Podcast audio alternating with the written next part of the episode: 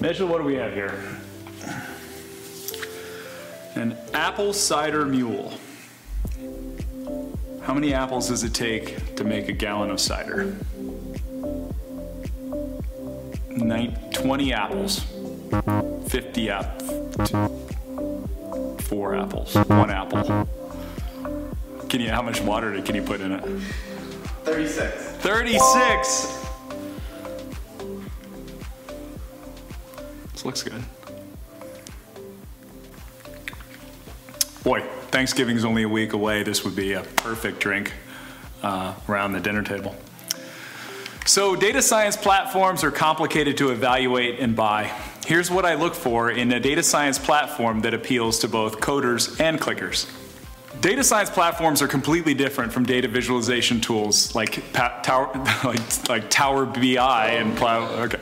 Data science platforms are completely different than other d- data. Blah, too much booze in there. Data science platforms are completely different from data visualization tools such as Tableau and Power BI that bundle SQL alongside visualization functionality. Rather than being limited to only SQL transformations, data science platforms offer advanced transformation and enrichment functionality beyond SQL.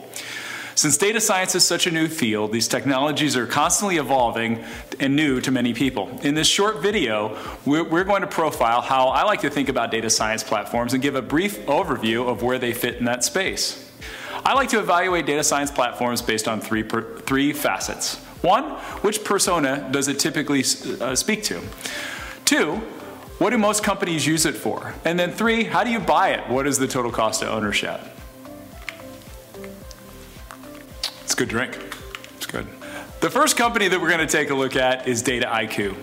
Dataiku offers an R and Python coding experience that is very familiar to most coders, as well as a rich point and click interface for non coders who want to do complex transformation and enrichment tasks. Dataiku is most commonly used to manipulate data for purposes of advanced reporting and visualization, though it offers rich auto modeling tools uh, and model deployment capabilities as well. Finally, Dataiku is licensed at the seat, primarily at the seat level and can be installed in a bring your own license fashion on any of the public clouds. Dataiku also has a new consumption based offering for smaller, smaller organizations looking to get started. Some of you may be familiar with Alteryx. Alteryx is a rich desktop application that gives point and click users a way to manipulate and enrich data for purposes of visualization and reporting. Like Dataiku, there's also R and Python coding environments as well. Typically, the tool is used by analysts in place of Excel to do many non SQL data transformations.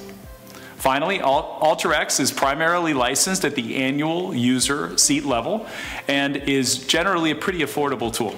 The last of our point and click interface uh, data science companies uh, is DataRobot.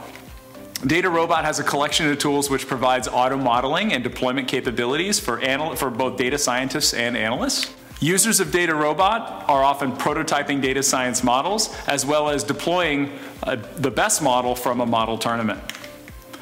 DataRobot is most often licensed uh, at the use case and number of users level uh, by larger enterprises. Thanks for joining us for a quick look at data science platforms that have both a coding and point and click interface. We'll see you next time.